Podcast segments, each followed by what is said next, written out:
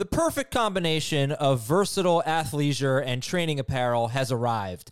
Thanks to the visionary minds of New Balance, Clutch Athletics, and Rich Paul, the designs reflect the heart of the athlete and the spirit of the community. With rising defensive football stars Will Anderson and Chase Young on the roster, Clutch Athletics brings the best innovative gear to all athletes, giving them style and performance on and off the field. Learn more and purchase Clutch Athletics at newbalance.com. What's up, everyone? I want to tell you about a car that you are going to love. Check it out. The all new Hyundai 2024 Santa Fe is equipped with everything you need to break free from the dull work week and embark on an adventurous weekend with your family. The all new Hyundai Santa Fe's features like available HTRAC all wheel drive, standard third row seating. I love that. Available dual wireless charging pads ensure that you can take on any adventure. So let's say you're ready to take the family on a camping trip or something like that. The Santa Fe is perfect for you. You've got all wheel drive.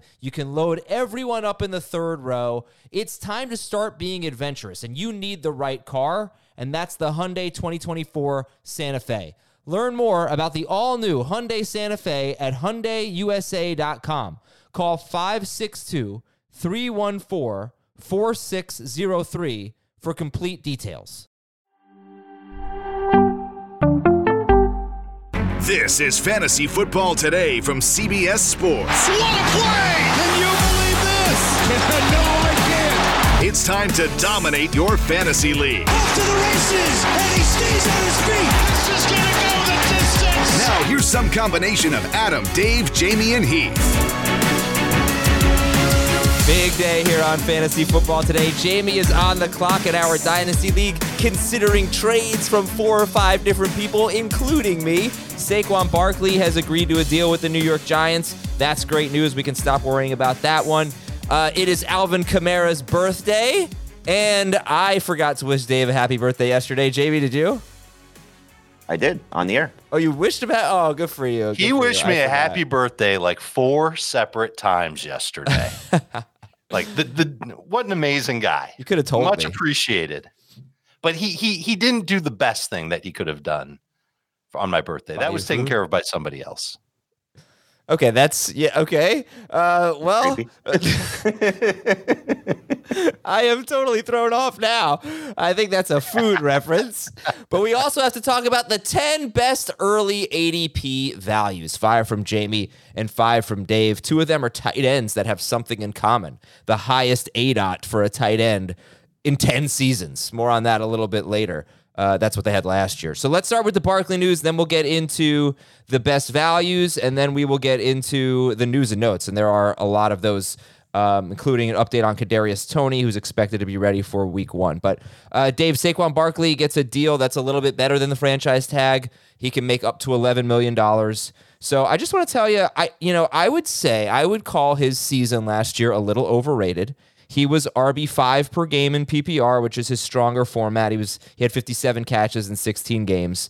But if you look at his points per game, in the previous five seasons, he would have been RB eight or RB nine per game based on his points per game. If you take out the Eagles game where he entered the game hurt, he barely played, 31% of the snaps scored six points.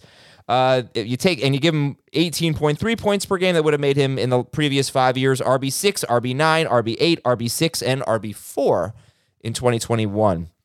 So I would say a little overrated, uh, especially the second half where he kind of stunk, uh, but he scored some touchdowns. So anyway, you said on Friday in our live draft, I think you said you'd take him like sixth or seventh if you were in training camp and there were no issues. Where where are you on Barkley now? Among running backs, so I would take him six No, or seven. overall, overall. overall, that's probably I'd take him sooner than that if it's non PPR. If it's full PPR, uh, I've got him currently at ten, so Okay. he's behind McCaffrey, Ekeler, and Bijan. I remember debating in my head Barkley versus Bijan. There's no debate anymore. I'm taking the rookie, uh, but he's also behind the the surefire wide receivers of Jefferson, Chase, Kupp, Tyreek Hill, Stefon Diggs. Those guys have 20 plus PPR point potential. And I don't think Saquon's got that anymore. Now, what I'm wrestling with is Saquon versus Tony Pollard, Saquon versus Derrick Henry, and then that next group of wide receivers Saquon versus CeeDee Lamb versus Davante Adams versus AJ Brown, maybe even versus Amon-Ra St. Brown. I'm happy that he's going to be in training camp. We don't have to worry about him showing up a week before the season and not being in shape. He'll be in game shape. And still, last year was good for him. It was 17.8 PPR points per game. I expect that number to trickle down just a little bit, given all the additions that the Giants made in their passing game. I think that'll help them spread the wealth around a little bit more and not be so reliant on Saquon Barkley. But I hate the schedule. They're taking on the Eagles twice, they're taking on the Cowboys twice. I think those defenses are going to be awesome. They've got the NFC West on top of that, they've got the AFC East on top of that. Yeah. And then the Saints, the Packers, those two teams have pretty good defenses as well. It will not be an easy run for Saquon I don't think he's going to. Uh, there's a chance he falls out of my first round in full PPR, in which case he'd be almost a bargain. I expect him to go anywhere between eighth and 14th in every single PPR league this summer. Okay. The draft we did on Friday was half PPR. I think after Kupp came off the board, maybe you were saying you would take Barkley. So so that's you named eight players, you named five receivers and three running backs. You did not say Kelsey. So with oh, Kelce, Kelce's ahead of him. Ten. That, that's obvious. So that would put Barkley at ten. So Jamey, how about you on Barkley? Uh, he's going to be a first round pick. There, there's there's just too much still upside with him for what he does. I think he was one of, if I saw this correctly, um, one of two running backs maybe that played 90% of their snaps or 80% of their snaps the entire season last year. Um, I forget what the number was, but um, he's he's still their offense. You know, as much as they did make some changes, he's still their guy. And this, I think, speaks to him wanting to be there, which is you know the best part about it. Uh, I re- I did a poll. Uh, which running back would you would you rather draft in the first round, assuming McCaffrey and Ekeler are off the board? And I listed four, and I got yelled at for not having five on there, which was Nick Chubb. But uh, Bijan, Saquon, Taylor, and Pollard. And Bijan got 37.8% of the votes. It's uh, almost 2,500 votes right now. This was this morning. Um, Barkley was second at 32.3%. So I, I think it's going to be very interesting to see um, when you start to get past, which will bo- most likely be the consensus of, of McCaffrey and Ekeler. Uh, the next really six to seven guys, you know, depending on Jacob's situation. But Bijan, Barkley, Taylor, Pollard, Chubb, and uh, Jacobs and Henry.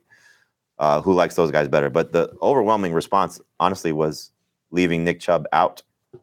And I went and just uh, looked because I did a draft with the Fantasy Pros guys yesterday, and they were very high on Nick Chubb. Uh, of the four guys that do rankings for them, three of them have Nick Chubb as their third running back overall. So Yeah. um, we're probably too low on Nick Chubb consensus wise for us. I don't know. I wouldn't say that. I mean, I wouldn't say you're probably too low on him. You might have him appropriately appropriately ranked. Maybe they're too high on him. Uh, potentially. Yeah, I, I was it's- it's- wrestling it's, with just- it's such a good Chubb. setup for him. Like I, I, I it's it's hard for me not to put him higher. That's kind of he's what I was become- thinking. He's becoming like the the running back that's going to get overhyped a little bit. And by, But I by don't the think time so, we get to mid August, he could be like What what going what are the flaws? overall. What are the flaws? Like I mean, he he's been so good with Kareem Hunt, and now Kareem Hunt is gone. They're talking about Right. using him more in the passing game. It's still a very good offensive line. The offense as a whole should be better because Deshaun Watson's clearly an Oh. upgrade over any quarterback that they've had, you know, since he's been there. And so it just, you know, if, if you're going to judge based on what he did with Deshaun Watson last season in that small sample size, you're making a huge mistake uh, because yes, even though he did sure. not score, they were forcing the ball in Deshaun Watson's hands to see what he could do coming back from the suspension. It was as plain as day. And Nick Chubb is now in such a great spot. It's probably his last big season. Uh, you know, I'm changing. I'm putting him higher. in PPR. Oh, you're talking- him ahead hold on, wait. Let me see if I can talk even further into it. Do you know what he averaged with Brissett last year? A billion points. 18.9. So a little lower than a billion, but still really good. Better than Barkley. Better than Better Barkley. than Barkley, even if you remove the it Eagles was game also Barkley. it was also a career year for Chubb.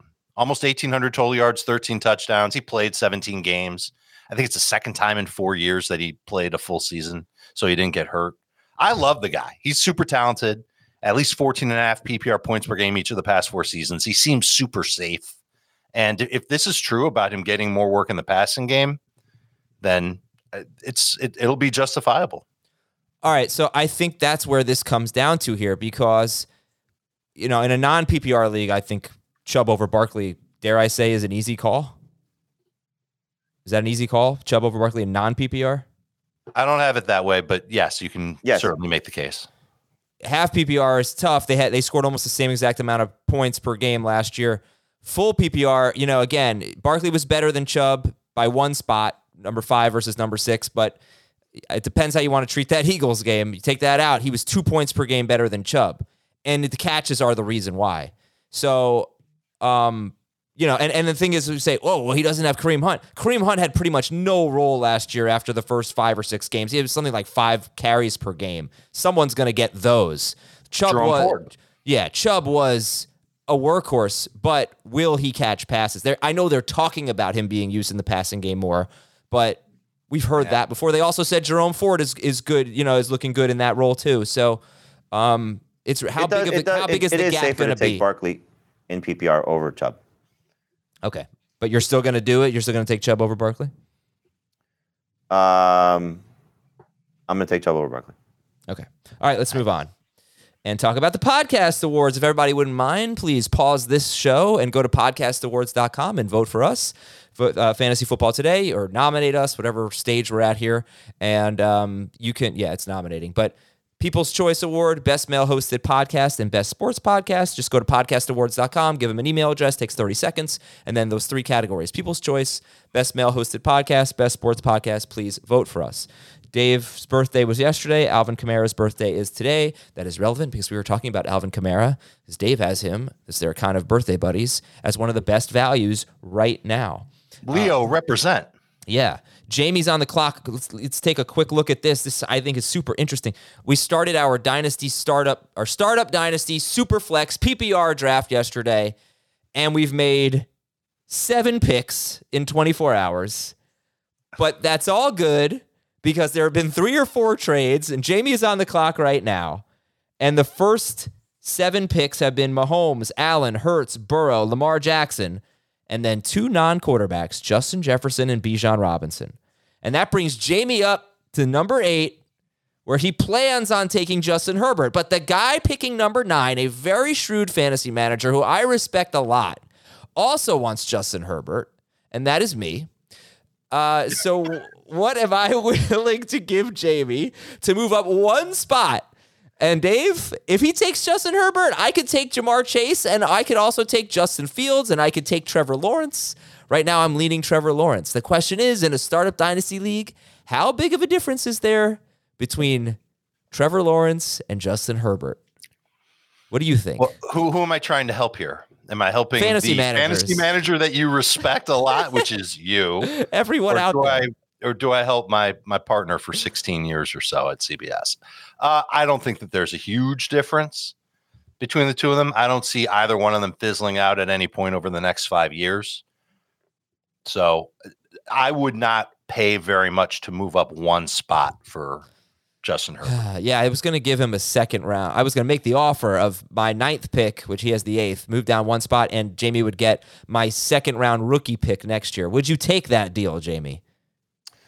I would certainly consider it in the next 20 minutes. Ah, Uh, you know what? I think I'm just going to go with Trevor Lawrence. I, uh, I, I think I'm fine with it. So you can go ahead and either take another trade offer or you can take Justin Herbert. What are you going to do? I got some. I got some interesting ones. You want me to share? Yeah, go ahead. yes, yes. So I got one that was uh, they both basically the same. Um, one was uh, Lamar Jackson, who's already been taken, for my first round pick and my second round pick. So No. that's a no go. And that's in this. Remember, we're doing the startup dynasty draft, which is 21 rounds, I think, maybe 23. So he's talking about his first and second round picks in this startup dynasty. Any future picks would be just rookie only drafts, which are four rounds. Go ahead. Correct. And then I got also basically the same deal, which is Joe Burrow for those same picks.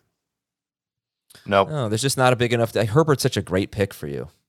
So why Yeah. are you? go- Why? Let me ask you this. This is you know for everyone. You Mm-hmm. have Justin Fields ranked ahead of Herbert in your in your redraft rankings. Why are you Correct. taking Herbert over Fields in dynasty? Well, I, first off, they're very close. So if I was doing projections, they would be very close. But I, I think whenever you're talking long term, the running quarterbacks have the the same issues that they've had forever, which is the injury risk. And we already saw it last year with Justin Fields. You know, he hurt his shoulder um, uh, when he got tackled. So I know Herbert dealt with the rib injury. You can make the argument as well. But I, I just think long term, Justin Herbert's career span is safer, and so it's it's a, a close enough ceiling with a higher floor that I just feel more more comfortable in this format, in a dynasty format, long term format, with Justin Herbert. If this was a redraft league, I would take my chances with Fields for the one season because I think he's going to pop. Not that that Herbert won't, but again, it's just you know minuscule in terms of the the season long points.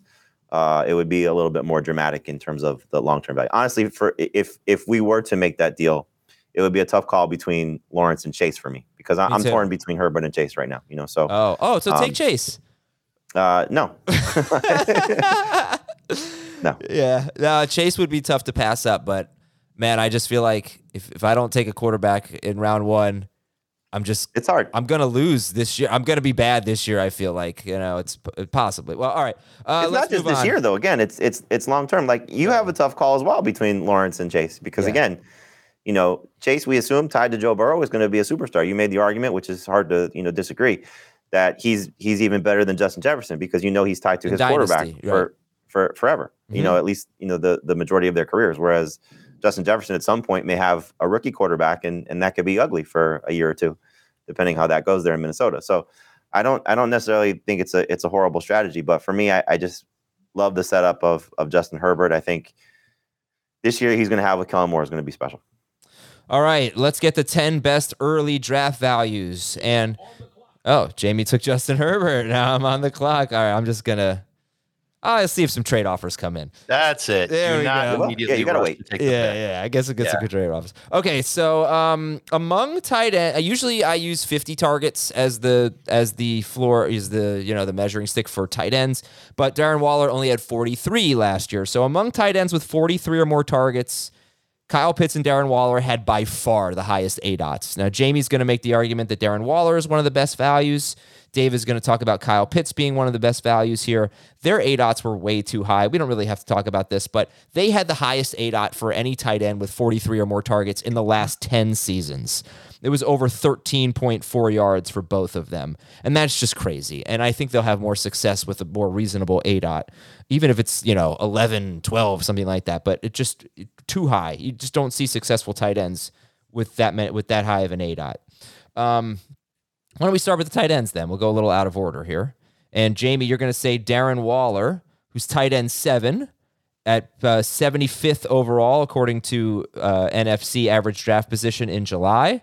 And Dave, you're going to say Kyle Pitts, who is tight end five, but only five picks ahead of Waller. So they're going in the same range. Jamey, you can start. Tell me if you believe this, why Waller is better value than Pitts.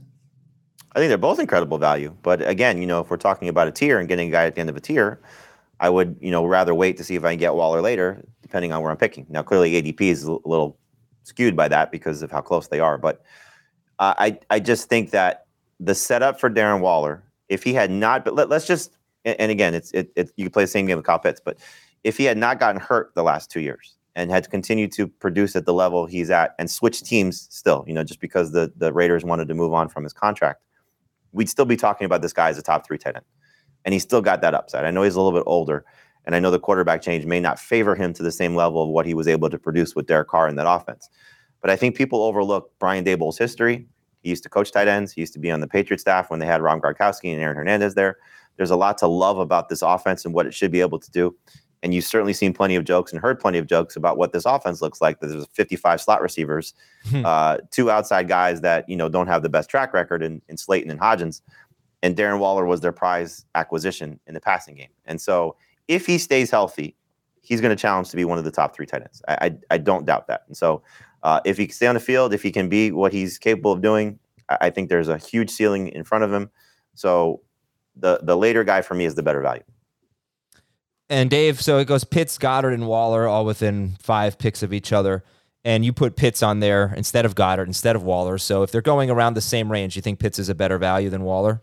I think he's got more upside than Waller, and uh, both of these guys are behind George Kittle, which is really what shocked me. Kittle shouldn't go ahead of Pitts, and I think in PPR he probably shouldn't go ahead of Waller either. But I'm I'm not a big fan of either of the older tight ends. I love that Kyle Pitts was top ten among tight ends in targets per game, uh, a 28 percent target per route run rate last year. That was 22nd among all tight ends and wide receivers. Just a huge number. His A dot was deep. You talked about that. He averaged 2.9 yards of separation per NFL next gen stats. His problem last year was that Marcus Mariota couldn't find him. 30 targets of 11 plus air yards, 16 of them were deemed uncatchable by TruMedia. It, it, it was just, it was, it, it's a nightmare watching that film because he's open, he's schemed well, and the ball is thrown and it's just, it's a miss so often. Very frustrating. The problem is that Desmond Ridder actually had a lower adjusted completion rate last year on deep throws and intermediate throws compared to Marcus Mariota. But where Ridder can win now is on those shorter throws. You talked about the A dot going down. I think we're going to see that across the board in Atlanta. I think we're just going to see shorter throws and not as many deep targets. If Ridder is accurate, Pitts will get schemed open and hopefully he'll have a lot of yards after catch. I think he's got great upside. I love his schedule and I love him to be the top target getter in Arizona's offense. So I will take Pitts. I, I don't mind Pitts in like round five, six. I, I think that he's he's got that type of upside to finish as tight end two this year. He definitely has more upside, but I don't think he plays for Arizona. like, Well, I said Arizona. I'm yeah, sorry. Yeah. But at least Uh, I didn't say well, the Eagles won the Super Bowl. I did say the Eagles won the Super Bowl last year. Uh, yesterday on, on yesterday's show, I said the Eagles won the Super Bowl. That was weird. Uh, nobody corrected me, so it's on Jamey and Heath too. But they did not win. I just watched the game again. They did not win the Super Bowl. So, wait, Jamey, do you agree though that Pitts has more upside than Waller? Oh, if he hits, for sure. I mean, you know, this is a, just a, a freak of nature, but he's you know able to do a, as an athlete.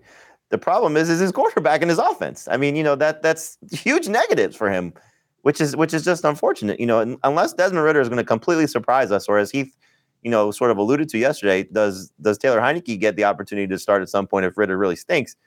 They're going to run the ball still so much, and now you have these two I don't want to say they're alphas yet because they haven't proven it yet, but they have two guys in this offense that command targets.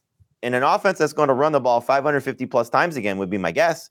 Why would else would they draft Bijan Robinson? Plus what he's going to do in the passing game, which is certainly different than what the guys they had last year. No matter what you think of Cordarrelle Patterson as a pass catcher, Bijan Robinson is probably better at this point. And so I think just all these mouths to feed in a run first offense just lowers the ceiling of what Kyle Pitts could be. And believe me, I'm drafting plenty of Kyle Pitts. I love this. Like I said, I think this is great value for him in this spot. And so I took him in the Fantasy Pros draft that I did with the guys there yesterday. I took him in the Scott Fish Bowl. I, I, I'm taking Kyle Pitts if I'm looking to win my league, but I feel the same about Darren Waller as well. So I think both Yeah. those guys have immense upside. One is just younger and at the start of his career, and that's I think where the difference is. You mentioned that the offense and the quarterback were strikes against Kyle Pitts. How much better is the offense and the quarterback for Darren Waller with the G-men? Dramatically. I no way. I don't You think it's taking dramatic. Desmond Ridder over Daniel Jones in any in any scenario? They were very close in adjusted completion rate on intermediate throws last year and short throws. I will check. Uh, Jones was at 83%. I don't know if it's fair to necessarily compare. He was ahead of the Falcons guys. Mariota was terrible at 77 I was going to ask the same question, honestly. I was going to say. I'm not going to say that it's dramatically better. I'm just going to say that they're a little the Giants offense and Giants quarterback. It's better, but I, you know, I think dramatically. I think that you're talking like, you know, like ten spots better, something like that. I, I think their offenses are kind of going to be the same, but maybe a little bit more concentrated targets in Atlanta compared to New York. I think New York's going to continue to spread the ball around. It's one of the reasons why I'm not excited about Waller. Okay. Well, that's a little tight end discussion here. We will talk about Anthony Richardson, who is QB 16 in average draft position on NFC right now. And we'll do that right after this quick break on Fantasy Football Today. Robert Half research indicates 9 out of 10 hiring managers are having difficulty hiring. If you have open roles, chances are you're feeling this too. That's why you need Robert Half. Our specialized recruiting professionals engage with our proprietary AI to connect businesses of all sizes with highly skilled talent in finance and accounting, technology, marketing and creative, legal, and administrative and customer support. At Robert Half, we know talent. Visit RobertHalf.com today. From producers Matt Damon and Ben Affleck, explore how art and music sustained hope during the siege of Sarajevo, thanks in part to humanitarians and the band U2. Kiss the Future, new documentary now streaming exclusively on Paramount Plus. Go to Paramount Plus to try it free. Terms apply. Welcome back. So, Jamey says he likes to draft Kyle Pitts. He also thinks a Anthony Richardson is a good value. Uh, all right, we got a Go with the Gators. Gators. we got a Gators theme. Where are you on Kyle Trask, Jamey? Uh, hopefully, he never sees the field for the, the Bucs. there you go. Uh, anyway, Richardson, yeah, QB sixteen. It's just, I got. I was thinking about this last night. I was just so shocked after the NFL draft when you guys uh, had your first run of rankings. That I, I'm pretty sure all three of you, the two of you and Heath, I think you all had Richardson as a top twelve guy, and I just never really thought people would do that. Really, um, back in April or early May, whatever it was. Uh, but you guys still have that, and drafters are not feeling the same way. So, Jamey, um, you got Richardson would be a great value if you could really get him at QB 16. Oh my God. I mean, you know, and I, I think as we sort of alluded to yesterday with the the group of quarterbacks that we talked about following Dak Prescott, you know, when you talk about Kirk Cousins and Aaron Rodgers and Russell Wilson and Geno Smith and Daniel Jones and all these guys, that if you compare them with Anthony Richardson, you're in a really good spot. Um, for me, I think, you know, if you're looking for what Richardson can be, you're hoping for the legs of Justin Fields and the second year throwing of Lamar Jackson because he's not going to be a 4,000 yard guy. That's just not, I, I think, realistic. But if he can approach 3,000 yards and still run for 1,000 yards, he's going to, as we said about Lamar Jackson that season, break fantasy. And so that's the hope. Now, more realistically, is can he be a 2,500 yard passer and still run for 1,000 yards? And I think that's doable. You know, so Fields last year was 2,250, right around there, and 1,200 yards rushing. You know, he just missed the the rushing record that Lamar Jackson had. So anything close to a 1,000 yards rushing, anything close to 22, anything close to 2,500 yards passing uh, is going to put him in the top 10 conversation, especially if the touchdowns are, are are significantly different or close to you know a good enough margin where the, the turnovers don't crush him. I looked this morning at the other mobile quarterbacks, and Like, look at these projections. There's no way that that's, that's what happens. these projections are 2,930 yards, 17 touchdowns, 20 interceptions, with 981 yards and five rushing touchdowns, which would make him QB 17. And I think people forget about the turnovers because you're not even seeing a, a fumbles projection here, but I would bet that there would be a lot of fumbles for Richardson, like a lot of these guys in their rookie seasons.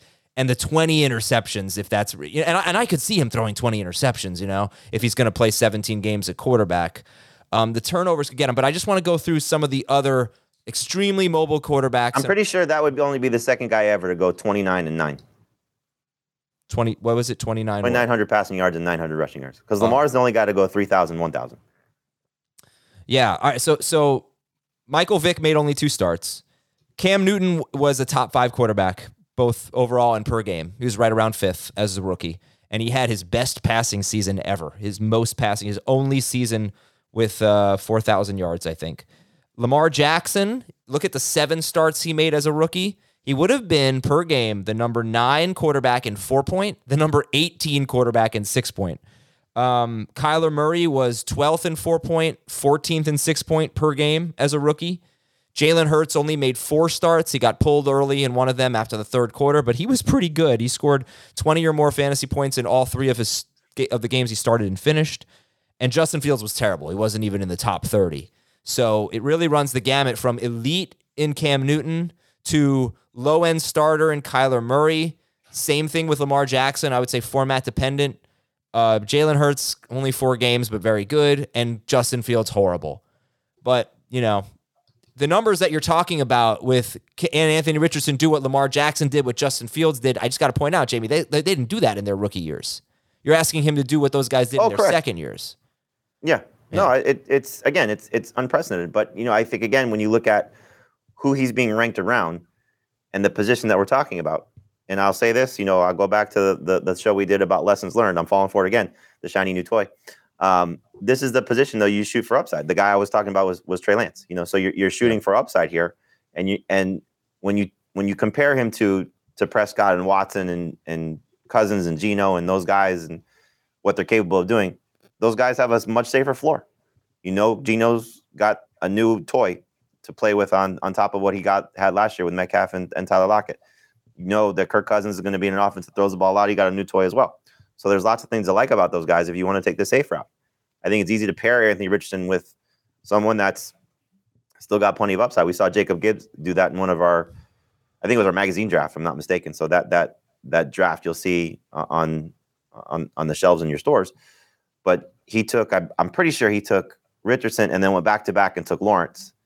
And the Hmm. question I asked him because we do a, a, a Q and A in in that format for this for the magazine, did you intentionally did you make it a uh, uh, were, was it your intention to draft two quarterbacks back to back once you took Richardson, or was the value just too good on Trevor Lawrence? And he says he has he believes that Richardson has a higher ceiling than Trevor Lawrence, but Lawrence has a still a very good range of outcomes and a safer floor. So I don't think most people are going to go that type of pairing unless the ADP holds and you're taking No, Lawrence right. first and then you're getting Richardson later, which is certainly a, a great way to go if that's the way your draft falls. But most likely you're going to see Richardson with one of those quarterbacks past Dak. You know, I think you're in a great spot as well. Yeah, there's just so many quarterbacks who can give you 20 to 22 per game that we've already talked about. Dak, Deshaun, Cousins, Geno, Rodgers, Russell Wilson, Stafford might even be able to get you there. That's why I just have Richardson ahead of that group, knowing that I can get a second one to go with him. You have to make that commitment on draft day, but it, it's just like you said, Jam. You're shooting for the upside with Richardson, and you get somebody with a high floor later on. It's it's just easy. There, there are two quarterbacks that you really I think need to take a backup with, and they're going to go. They're going to probably be ranked in a similar spot. It's Tua and, and Richardson. They're back to back. Well, they, but You know, that's the thing. They're ranked similarly, but this conversation is about ADP. no, So, the, again, I, I don't think have. Yeah, he is your backup, Richardson. He's not the. You don't have to take a backup with him. He is your backup, right? Uh, yeah, and and if if ADP holds, and that's what we see middle of August, and I said this yesterday, like I I in the show that we did in regards to risers and fallers from training camp, I wouldn't be surprised if Richardson and I had him as a faller initially because I was looking at rankings, but I wouldn't be surprised if there's people that are drafting him the way we have it ranked and targeting him as as a top 10 quarterback. And then he has some stinkers in camp that people the you know the, the media there says he's just off, he's not hitting you know his, his targets, whatever. Minshew's taking more first team reps. You know the, the way this narrative can go. Mhm. Or in, in any preseason action, if he does play, he looks awesome. And then 16 at ADP gets cut in half, and now he's being drafted as the number eight quarterback. yeah. I don't think fantasy managers that are against taking two quarterbacks will look at Richardson. Because there's a lot of people out there. I only want one quarterback. I'm only drafting one. They'd rather save that roster spot for another position. Well, it's people that only have five bench spots. That's hard. Right. They're not going to take Richardson, or they shouldn't, unless it's like an eight team league and you know that guys like Stafford, Russ, Jared Goff, they'll be on the waiver wire. All right, let's move on here. And let's talk about the next guy on Jamey's list, which is Khalil Herbert, who is RB37, being picked in about the ninth or 10th round. Uh, was reading a training camp preview from ESPN's Courtney Cronin. And Courtney Cronin said, even if it doesn't manifest itself by week one, it would not be surprising to see the rookie Roschon Johnson supplant Herbert at some point this season. The Bears were drawn to Johnson for how he handled a multitude of roles at Texas, including catches, catching passes out of the backfield and being a four phase special teams player. His biggest impact is in pass protection, an upgrade he could provide over Herbert and Foreman. And this is something that Heath's been harping on, why he's not super high on, on Herbert. But Jamey, you still have Herbert as a, as one of their best early values. At 37, yeah, I, I I think he probably belongs about five or six spots up. I'm I'm I'm with this report. I'm with Heath. I, I think if you can get one of the guys from this backfield, you want to take the last one. So if we really were talking about best values, I think Roschon Johnson is is is certainly on the table. You know, I, I think I said this from the draft. Like he's the guy I'm most interested in in this Bears backfield. But I think if Herbert does hit, then you're going to be probably disappointed that you didn't take him a little bit sooner because they're they're going to give him the first opportunity. Look, he's the guy that's been with the team. The other two guys have been brought in, whether it's draft or whether it's um, you know as a free agent. Now the flip side of that is obviously they inherited this regime inherited Khalil Herbert. They didn't draft him. This regime drafted Roschon Johnson, and it, he's he's. I want to see if I can find somebody like this. I wonder if uh, what the situation was at Penn State with the guys there because they had a, a very crowded backfield. But you know, guys that profile like Roschon Johnson, which didn't have a lot of work in college because they were behind a superstar, and then all of a sudden they get this chance in the NFL and they take off. So he's he's definitely the more intriguing of the two, but I still think this is great value for a guy that if he is the starter for the Bears, this is going to be a much better Bears offense across the board, you know, because the passing game should be better with DJ Moore there. Justin Fields just continuing to grow as a passer. And then now this opportunity. He looked great in the times that he replaced David Montgomery. We talked about this. You know, I know you, Adam, is a big fan of Khalil Herbert because the metrics say he's better than David Montgomery was. And so, can that carry over now if he gets a full time role? So he's going to get the first crack at it. Hopefully, he takes advantage of it. If not, Roschon Johnson should be one of your late round dart throws for sure. Or you could just draft both of them. If you want to go that route, sure. Yeah. Draft Herbert first. Well, what about get Foreman? Through the first third of the season, and then Roschon might be there for the last third. Yeah, You're forgetting Foreman- about Foreman, right? I mean, For, Foreman's going to Middle have a role or, or chance to you know earn earn the job as well. Um, I know. I, I think I saw a report in um, uh, Aaron Wilson, who covers the NFL in Houston. Uh, I guess he just had his, his camp there recently, and you know he was talking about his opportunity to go in there and win the job. It's a wide open backfield. You know, it's it's it's not Herbert's guaranteed to be the guy for the full season. Again, I think he'll get the first crack at it. He'll get the first carry in training camp. He'll probably get the first carry week one. If he struggles, the other he's two guys are taking it to the right there. house. He's taking that carry to the house, 75 yards, touchdown on great. first play. Yeah. Uh, Jahan Dotson, wide receiver 38, being drafted 84th overall. Is this your favorite commanders at any position? Commanders value, Jahan Dotson, Jamey? unless we're talking super flex or two QB league and Sam Howell. But uh, I, I, yeah, I love the setup for Dotson. I mean, you know, you, you can.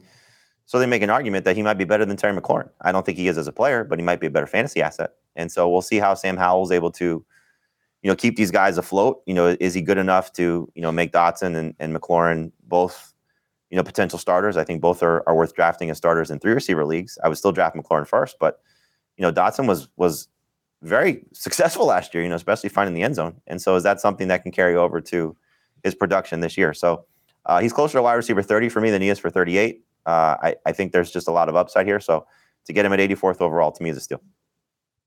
All right. Um, Dave will get your thoughts on your guys pretty soon. Let's talk about one other wide receiver. I think Dave would share in this sentiment. Gabe Davis, wide receiver 41. Average draft position is 90th. And last year he was wide receiver 24 uh, per game is wide receiver 28 in non PPR, 38 in full PPR. We know he dealt with injury. We know he dealt with quarterback injury. Gabe Davis, do you share in that, uh, Dave, that Gabe Davis is one of the best early values as wide receiver 41? No, I agree with the ADP at 90th overall. I, I think he's going to be, I think he has the upside to be a good wide receiver three. I just don't think he's got the same type of upside as what we saw from him last year. The additions that Buffalo made this offseason suggest that he won't get that that grip on a big target share. And I'm I'm just not buying that Gabe Davis can explode uh, in this iteration of Buffalo's offense. Good player, but I think he's going to be more of like a perimeter downfield shot type of guy, and you're hoping that he catches those downfield shots with uh, with an occasional red zone touch or target uh, in Buffalo. I, I, I think that this ADP is fine. I don't think it's a value. I, I'm more excited about Dotson. I would take him probably 10 spots sooner than the 84th ADP. And I'm more excited about Herbert, who I'd probably take maybe even 20 spots higher than the ADP that they have listed. But what 108 it was for Yeah. Khalil for Herbert? Herbert. mhm. Yeah, I'd, I'd go higher on Herbert and Dotson than I would on Gabe Davis. All right, Jamey. So why do you like Gabe Davis's value so much right now? Yeah, I, I, I almost completely disagree. Uh, you know, you're talking about a guy that really his situation hasn't changed, I think, at all. Um, they made one offseason addition that matters, and it's Dalton Kincaid. And I think you're just going to see him, you know, sort of usurp the targets that were there for the non Gabe Davis, Stefon Diggs guys, because those two guys are locked into the same roles that they had. And this is a player that we were drafting for the same upside that he has. Plus, he's entering a contract year. And these are the type of guys we talked about this earlier. He's going to be 25 years old when he hits free agency. And these guys tend to get paid, the downfield players that have his type of speed. So I think Gabe Davis is going to be uh, a better version of what he was last year. Still has the same type of potential to be a breakout receiver. And you're getting him 60 or 30 spots lower than his ADP was last year. He was 60th overall last year on our site on, on based on his ADP. So you're attaching yourself to Josh Allen. You already know the narrative that they're trying to rein him in to stop running as much. So if he doesn't run as much, and maybe there's some more opportunities for Gabe Davis. Uh, we, we know what happened last year. He had the ankle injury early in the season. Probably was not right until that Pittsburgh game. By the time he started to get going a little bit, Josh Allen hurts his elbow, and then the passing game completely goes in the tank. So I think he's still worth the same upside. And to me, he's a guy that you. I don't disagree with the ADP because you're still taking a chance on him, but I'm going to draft him a lot sooner. So I, I I love the setup for Gabe Davis. I think he's What be- round? Uh, I would probably start looking for him as as depending on how receivers are going, but early Mhm. as round six. Love to get him around seven. Okay, so round six, if receivers are going off the board and like it's a three receiver league, something like that. Yep. I still I don't want to draft him as a as a uh, top two guy, but uh, as a No. third receiver, if, if I miss on That- um, yeah, I, on I get someone that. someone that's a little bit safer, he's perfect. Like I again, I'll reference this this fantasy pros draft that I did yesterday.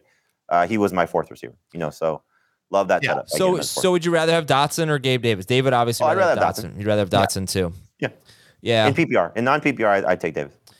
this is something that gets a little overlooked. Josh Allen, before his elbow injury, he was averaging 37.3 pass attempts per game and was on pace for 5,100 yards and 40 touchdowns. After his elbow injury, 33.6 pass attempts per game. It's about, I already forgot the number, about four, three and a half less, 3.7 fewer per game. On pace for 3,995 yards and 34 touchdowns. You're talking about 1,100 yards difference there. Do you have his A dot difference? No, but I do have one of my favorite stats. Um, if I can if give me one second here, I'm sorry. It's actually in the note. It's actually in the notes. Okay. Oh, pass attempts of 35 plus yards. Week one through nine, uh, nine or yeah, sorry, weeks one through nine. Josh Allen had 13 pass attempts of 35 or more yards, and five of them went to Gabe Davis.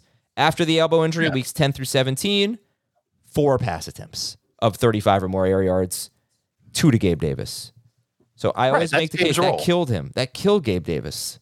That Mm-hmm. was his role. Yeah, I mean, I can't see Gabe Davis being consistent, but I could see him being the best big play wide receiver in football.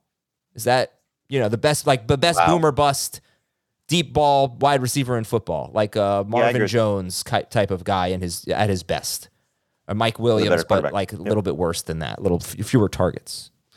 All right, let's take a break here, and we'll go to Dave's list of best values. Ooh, Tony Pollard. Yeah, talk about him right after this. Hello, everyone. It's Micah Richards here. You might have seen me on CBS working on their Champions League coverage over the last couple of years. I wanted to tell you about an exciting new podcast that I've been working on. It's called The Rest is Football. It's me, alongside Gary Lineker and Alan Shearer, two absolute legends of the game. The show combines topical debate from the world of soccer along with outrageous tales from our careers. And I mean, outrageous. Just search The Rest is Football wherever you get your podcasts. All the best from Big Meats. All right, David, if I could repeat the noise I just made, it was, ooh, Tony Pollard. He is first on your list here of best values, which I think was just done in terms of ADP. I don't know if you think he's the best value, but uh, it's going 22nd overall. He's RB7.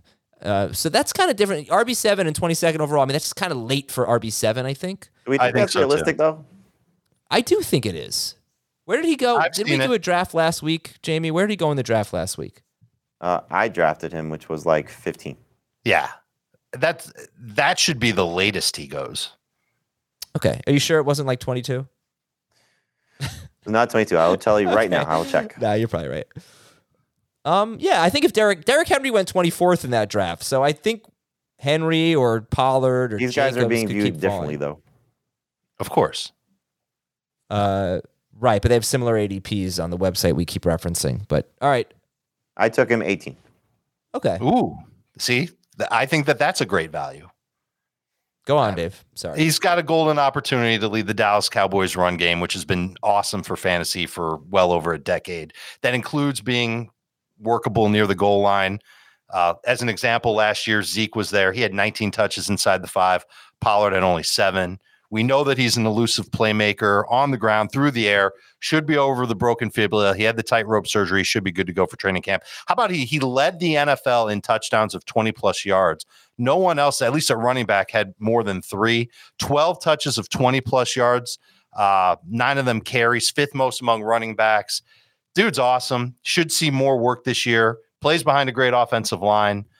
And this is this is baby spoon small sample size, but in two games without Zeke in 2022, oh yeah. I mean, just massive games, at least 21 PPR points per game then.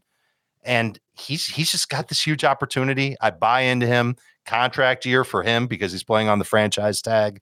Certainly could expect the 26 year old to finish top five, if not top three at running back, given his profile as a pass catching, do it all type of running back. You're just counting on him having that goal line role as long as there's nobody like Ezekiel Elliott on that depth chart. And right now, there really isn't. I think Pollard can get there. If you're getting him in mid to late round two, it's an absolute bargain. I'm so curious to see where he's going to fall, where we'll rank him con- consensus wise, and where people will draft him if Zeke signs. And the latest we heard on that was that it was unlikely. That was the latest report I saw, at least on Z coming back. Um, so I was thinking of the mock draft we did on the air last week on Friday, which was 12 listeners, only listeners. It was a half PPR mock draft, and Pollard went 20th overall. And he went to the guy who took McCaffrey in the first round. Oh, awesome. Right. And I, I said it at the time. I don't really love RB RB. I, I love it on paper at the end I of love it when it's but, that. But it never se- it doesn't seem to work out. However, I would never pass up RB RB if Tony Pollard were my second RB. that would never. That's amazing. I did the same thing. I'm trying. Who did I take first?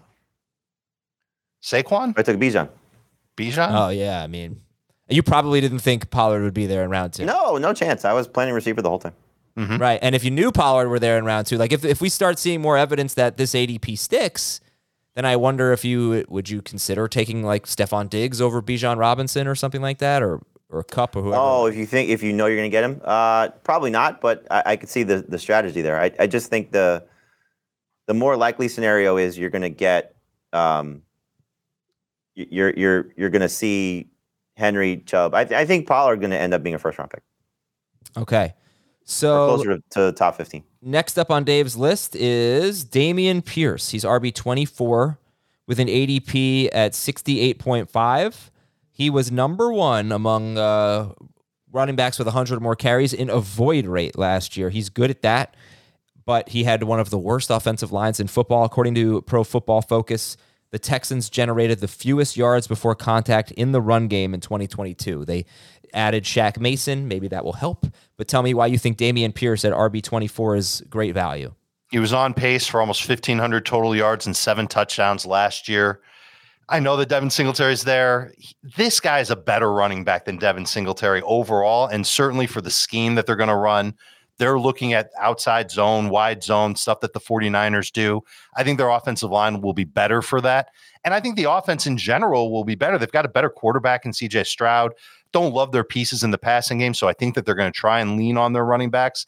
And I think Pierce is their best bet in short yardage, as well as just getting more work than Devin Singletary on a game to game basis. I think he's good. You mentioned the the elusiveness. Um, that was behind the fourth worst graded offensive line in football, which you mentioned. He did what he did last season despite averaging below one yard before contact per rush, which tells you how bad the offensive line is and how good Dameon Pierce is. I'm happy to take a chance on him before the end of round five. Okay. Next up on the list is mm, Juju, or did I skip someone? I know you had Pitts. I feel like I, oh I- Kamara, Kamara, Kamara, Pitts, and Juju. I knew the birthday boy. I'm sorry, Alvin Kamara.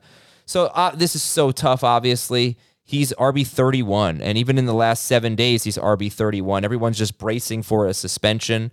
Uh, one thing I always like to point out about Kamara. In his last two seasons, he does not have a run longer than 30 yards. That is a pretty big red flag, especially for a guy who's 28 today. Happy birthday. um, yeah, so what, Happy birthday, you suck. or, uh, he might, but he's also had a bad He might. offensive line the last two years. So those things could go hand in hand. Uh, but what do you think about Kamara here as RB thirty one? this is not me saying that Alvin Kamara is about to bounce back and be a top 12 or maybe even a top 18 type of fantasy running back. But I bet in the games that he does play, he can finish top 24 in PPR. And so getting a running back like that after 90th overall or wherever his ADP is, I just think it makes sense. Um, I am worried about him having 80 catches. I think that ship sailed.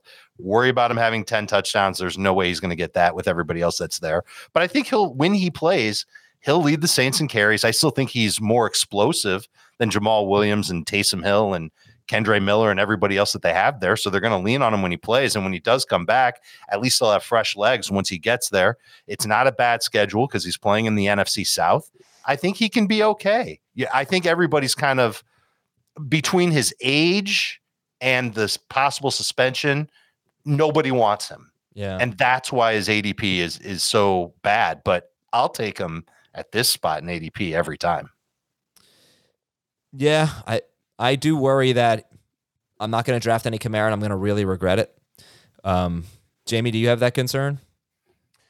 I don't have that concern. I just don't think that this is. I think running back 31 is realistic. I don't think that the overall is realistic from what we'll see because I do think that we're looking at again this ADP is pushing down running back so far. So um, we'll we'll find out once the the suspension happens. Hopefully, it's you know for for people that are in his camp are going to get a two game suspension. A four game suspension will probably drop him lower than this. Uh, obviously, anything more than that is going to be crushing for him. But I do think that their their backfield is better from what we saw last year. It's it's definitely better. You know, Jamaal Williams is is is an upgrade over what Mark Ingram was at the end of the season. Obviously, Kendre Miller has got a chance to you know maybe be the spoiler in all this, just in what he's capable of doing as as just fresh legs.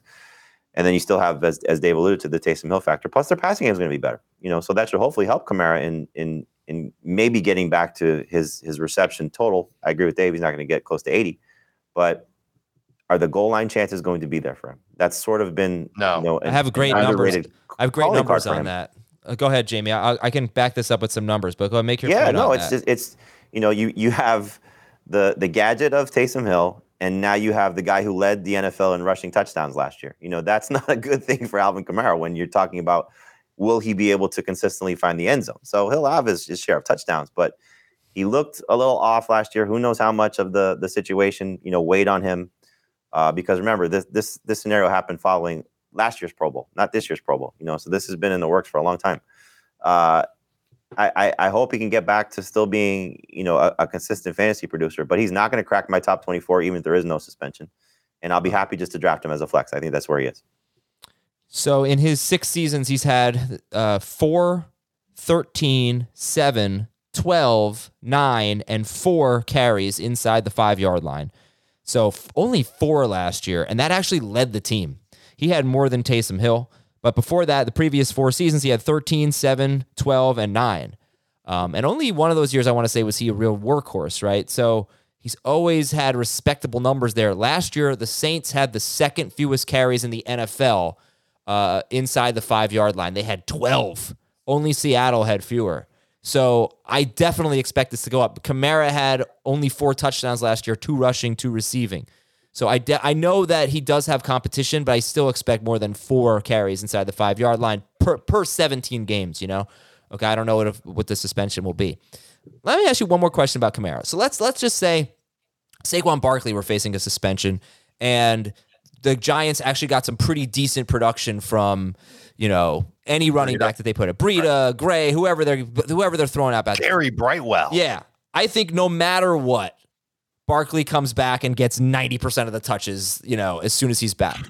If Kendre Miller and or Jamaal Williams do well in the in an audition, does Kamara have that same status where he comes in and the other guys just become completely irrelevant? No, uh, no you think that they could actually win a piece of that job of significance? I, I, think Jamaal Williams already has that piece locked up, and I think it's a high leverage piece. It's the short yardage goal line area. Okay. I think they want to improve there. Uh, and I think that Jamaal Williams can do that for them. But I think there's no compare. Uh, the coaches will see that there's no comparison when they're outside of low red zone between Kamara and Jamaal Williams, who the better, more talented, more athletic running back is. We know that it's Kamara. One other point on Miller, I believe he's on the pup list. No, he's so off. I'm not even sure he's if he'll off. be ready. He's off. Said as of this morning. He was on. He was oh, on the NFI list. He wasn't on the pup list. Okay, but he's off of it now and he's practicing again. Okay, back today. And he was on NFI because it was a college injury, so those don't got it. All right. Well, I appreciate that info. We'll see if he can get himself a piece of this pie too. We got one more guy, Dave. Give me two minutes on Juju Smith Schuster. I don't even need two minutes because I'm not the biggest Juju fan, but when I saw him going at 118th overall, I said, I'll take him. He's yeah. got a chance to be the target leader for the Patriots. In PPR, that could mean as many as 12 points per game if he's getting a, a slew of work. And isn't the slot receiver in New England a good thing? Haven't we come to kind of learn that about the Patriots offense? I think Juju will line up there quite a bit. And as wide receiver 51 off the board, happy to have a guy like this on my bench, even if I only use him four times a year on my fantasy league. It, it just makes sense to get somebody who's got this kind of volume at 120th overall. I, I'm so curious what they're going to do because you know you're hearing you know more 12 personnel for the Patriots. And so with two tight ends on the field, who's coming off?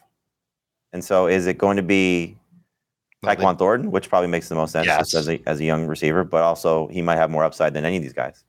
Uh, is it DeVante Parker, who we know has had clearly his his concerns and, and missed time last year with injuries? Or is it Juju, who just doesn't make sense as an outside guy? And so is that where he's going to lose? Because clearly his best strength, is, as Dave alluded to, is, is playing in the slot. So somebody said this on, uh, on on on the Fantasy Pro show yesterday, which I thought was interesting.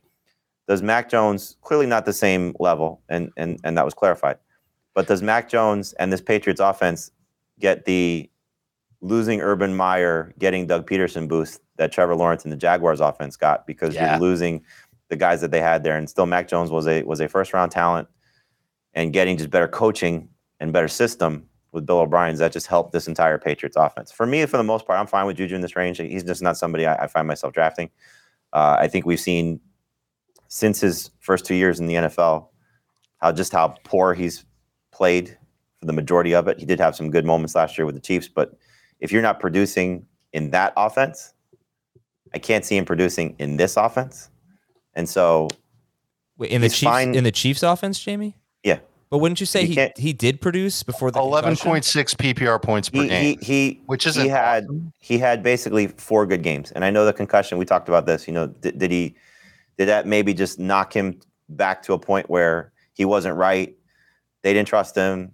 They didn't feel comfortable. You know, wh- whatever the case, what was going on there, but he just was not the same post concussion. I think it was against Jacksonville when he got hurt. Yes. Mhm. Um, it it if he's not still, you know, we keep saying, oh, he's still young.